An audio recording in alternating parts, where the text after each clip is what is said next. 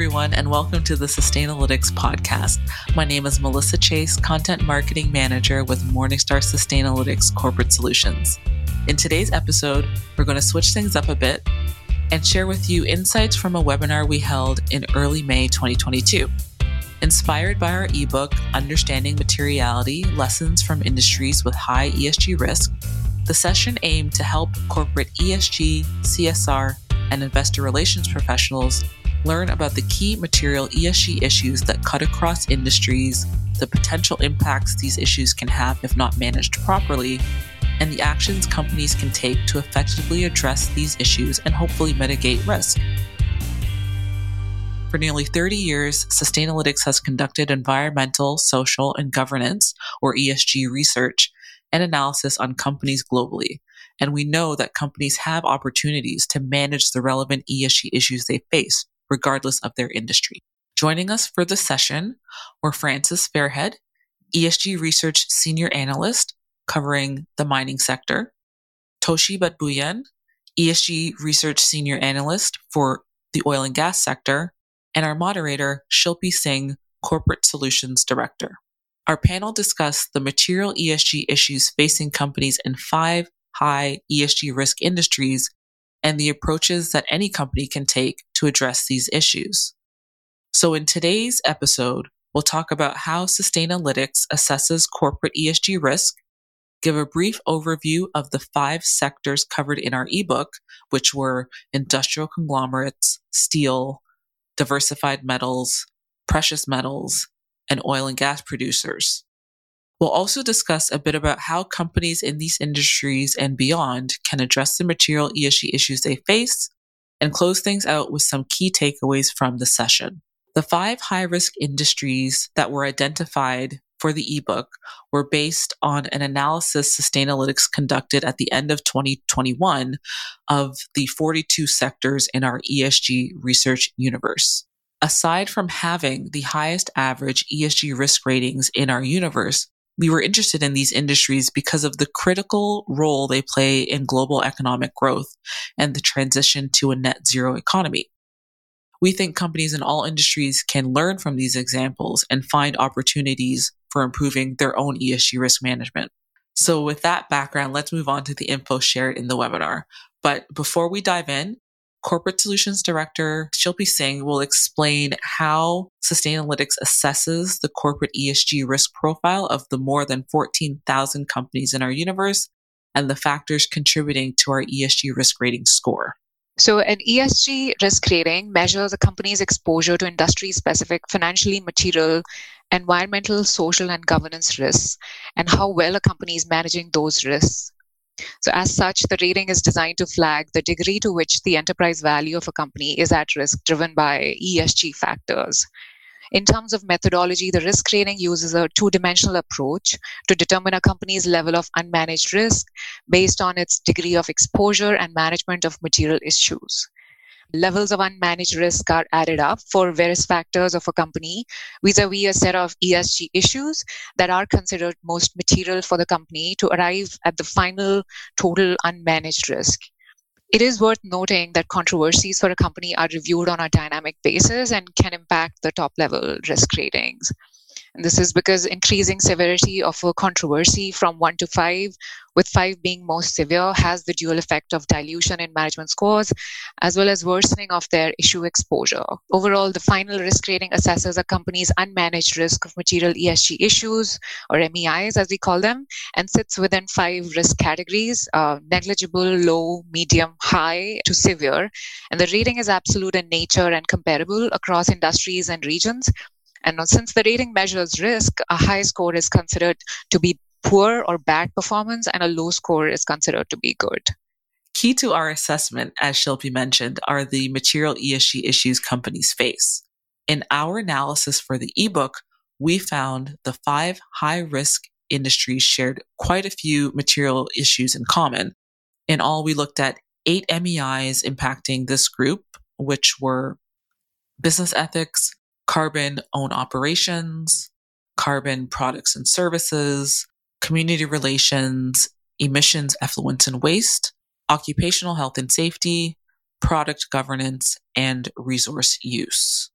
Now, for some context, I'll give a high level overview of each of the industries covered.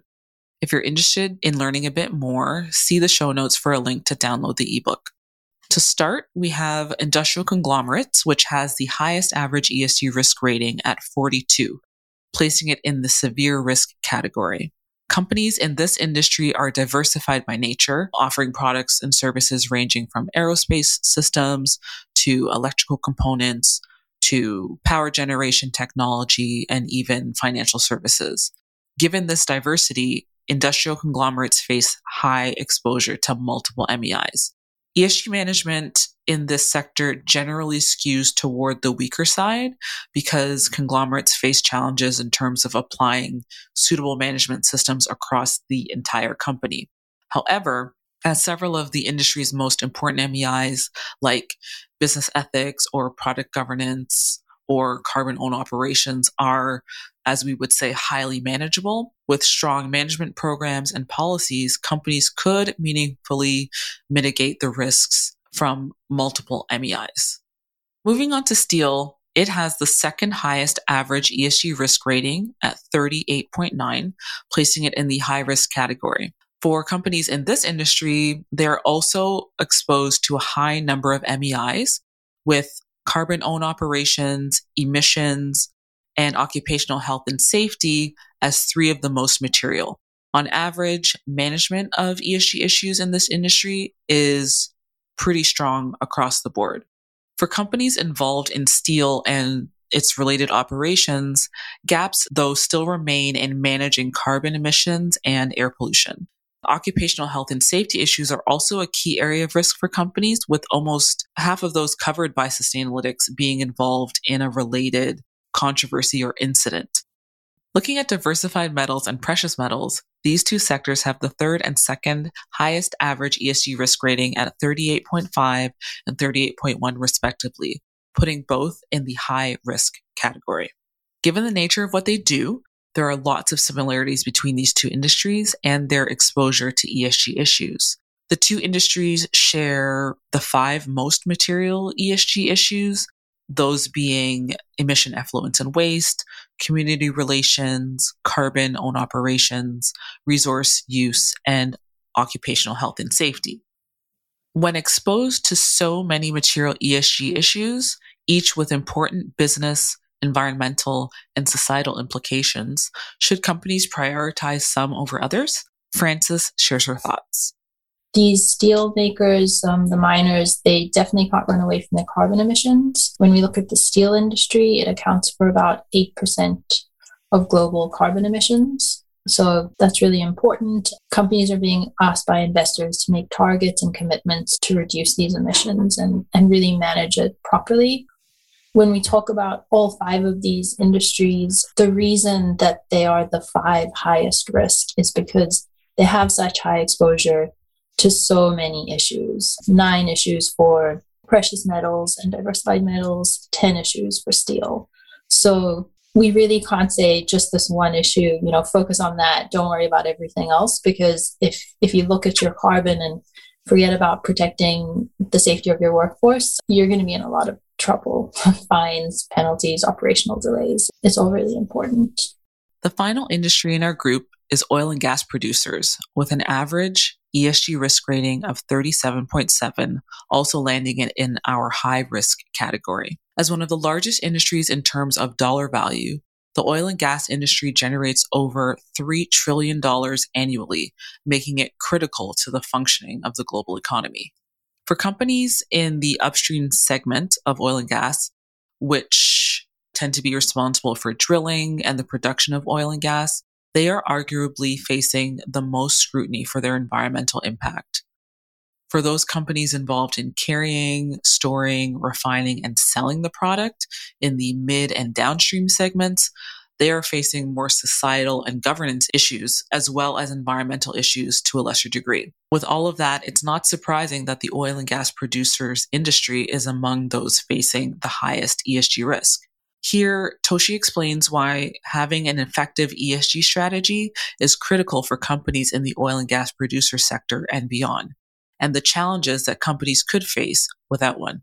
I think, in all likelihood, a company without an ESG strategy will find it more difficult to raise capital from investors. That includes the private ones. So whether they're publicly funded or not, most companies will likely experience this problem. And it's not just an issue relating to raising money. I think poor ESG scores really means that a company isn't doing so well and has unmanaged exposure risks. So they are more likely to experience a major incidents like oil spills, more likely to face community opposition, and just governance issues that will require them to spend more capital to resolve this issue. So there's an element of added cost there too, which means in the long term, the ones that do poorly on ESG scores face the risk of losing the competitive edge.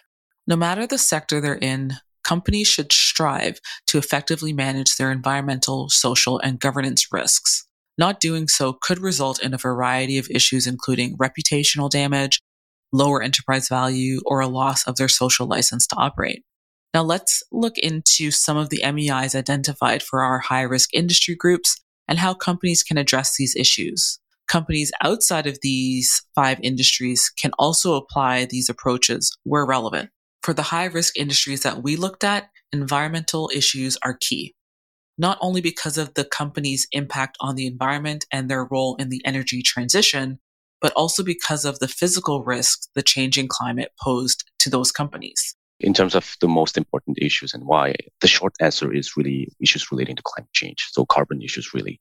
But I think this question really relates to how oil and gas companies are navigating through the energy transition. And I really think that things like social pressure, technological changes, and just the shifting consumer demands and needs have become more widespread. And I think they're driving the transition risk of oil and gas companies. And I also think that the public is aware and understand the physical risks of climate change. So essentially they are aware that assets can be damaged because of things like extreme weather events. And so really the resiliency of oil and gas industry and the economy overall and just the financial market is really becoming a function of climate resilience, which is all about anticipating, you know, preparing and responding to major events, major trends and disturbance in the climate change. Although climate resilience and being prepared for more frequent and more severe weather events is especially salient for oil and gas producers, similar risks are faced by companies in many other sectors. Non environmental issues are also high on the agenda for companies and their stakeholders. For instance, an issue like business ethics and by extension, bribery and corruption is critical for most companies. Effective management includes taking actions like developing employee training programs or whistleblower programs. For companies in industries that require doing business with the government, this is especially important if operating in countries with widespread corruption or ambiguous laws and regulation. Having a high level of transparency in the end is key. I think having a high ethical standards really serves in the long term uh, for oil and gas companies and for their businesses, especially for improving their credibility. And we can observe that some of the oil and gas companies within our research universe are you know, starting to demonstrate a stronger company-wide codes that serve as a standard of conduct for both employees and, and the uh, executives. Community relations is also a material issue that cuts across sectors. And for those operating in high risk industries, it tends to be closely related to environmental issues such as resource use and emissions, effluents, and waste. For heavier industries, one good way to address community relations is to effectively manage the environmental issues that are impacting communities. But for any company, it's really important to have a strong dialogue with communities so that you can quickly find out where there's an issue and address it promptly. Of course, it's hard to manage what you don't measure, Frances shares some suggestions for assessing community relations. Sometimes it's harder for community relations, especially to get into quantitative data. But just looking at things like how often are you engaging with the community? And as long as you have some kind of channel for the community to provide complaints to you, if you track what kind of complaints you're getting, how many complaints you're getting, you can set targets to improve that. So as long as you're making sure that you're capturing the data, there's definitely some improvements to make there on a quantitative level. Occupational health and safety is another important social issue for a wide range of industries, but especially for heavy industries such as mining or oil and gas. Many of the controversies we track are tied to occupational health and safety incidents. To address this material issue, companies can start by really understanding their safety risks and which risks are most relevant to them, since each operation may face unique challenges. Companies should also be learning from past incidents in order to prevent future ones. For companies wanting some direction on how to identify and manage key issues, they can turn to industry and international standards and guidance. Here, Frances shares the resources available to companies in extractive sectors. I would say that there is no shortage of guidance. Um, I've even heard companies complain that there's too many different guidance and they, they're not really sure what to follow. But some of the most comprehensive systems would be the International Council on Mining and Metals. They have a lot of guidance for their member companies on all of the material issues that, that we address. The Initiative for Responsible Mining Assurance also has comprehensive guidance, and they also have the advantage that companies can be audited to their standards, which can be really helpful for customers of these companies. For steel companies, there's Responsible Steel. For carbon specifically, there's the Science Based Target Initiative, which companies can use to set greenhouse gas reduction targets. Whereas the standards Frances mentioned are more specific to the mining sector and managing what's happening at a site, the standards set out by SASB, SASB, the Sustainability Accounting Standards Boards, can be applied by companies across sectors and have more to do with how you're reporting on ESG risks and management. In the end, uh, it's crucial for companies to set ambitious targets with respect to ESG issues that are most material to them and to communicate their progress on meeting those targets to stakeholders. And if you're just getting started or suffer a setback, don't obscure the facts. Make a commitment to remediate the issues appropriately and use the lessons learned to do better in the future the short term financial gains of hiding or obscuring poor results may not outweigh the long term damage to your company's reputation and trust among stakeholders. I think truly there's a growing need for action and transparency on social factors on top of environmental issues. I think in our increasingly globalized economy, the public expects companies to take on social matters and take it account across their value chain, uh, across their business uh, operations, and across their uh, overall value chain. And so for oil and gas companies, I would agree with Frances, the need to engage and the need to communicate properly with communities, especially about their project, is becoming a critical element. And this is really because I think they understand now that they have the experience that community opposition and employee dissatisfaction can really disrupt, can halt, can delay operations because of things like protests and strikes. And We've seen it recently in the past, pipeline projects getting uh, getting cancelled, or we have uh, huge strikes that last for several days. So I think the the, the message is, is is clear, but also I think the COVID nineteen pandemic pushed this issue to the front seat.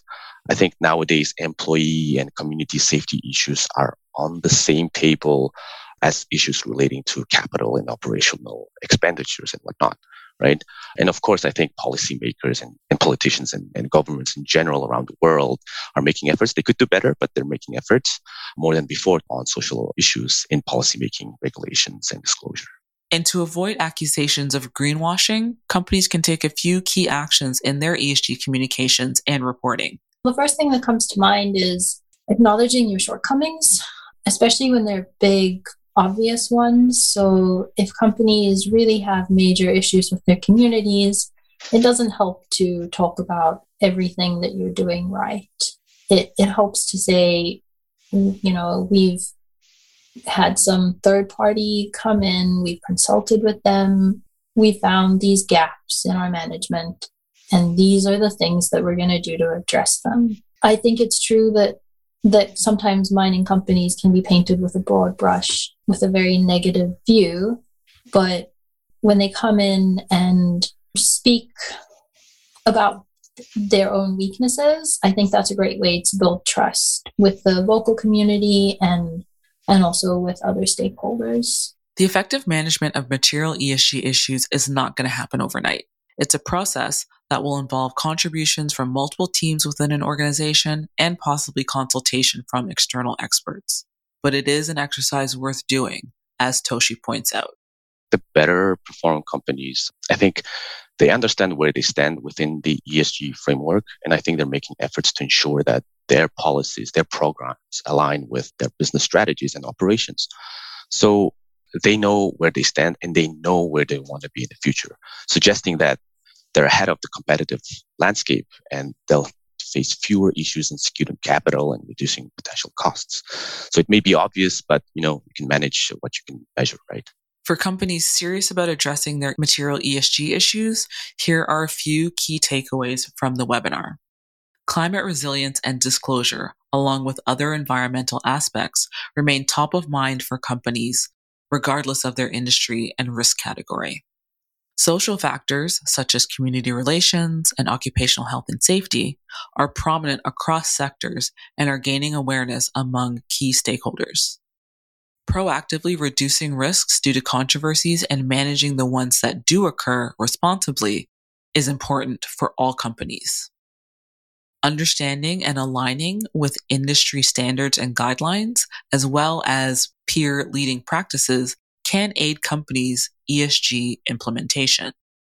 Meaningful strategic ESG initiatives will ultimately guide capital deployment, whether for more immediate, straightforward issues or more long term ones. And with that, we'll wrap up today's episode. Please be sure to check out the on demand webinar or our recent ebook, Understanding Materiality Lessons from Industries with High ESG Risk.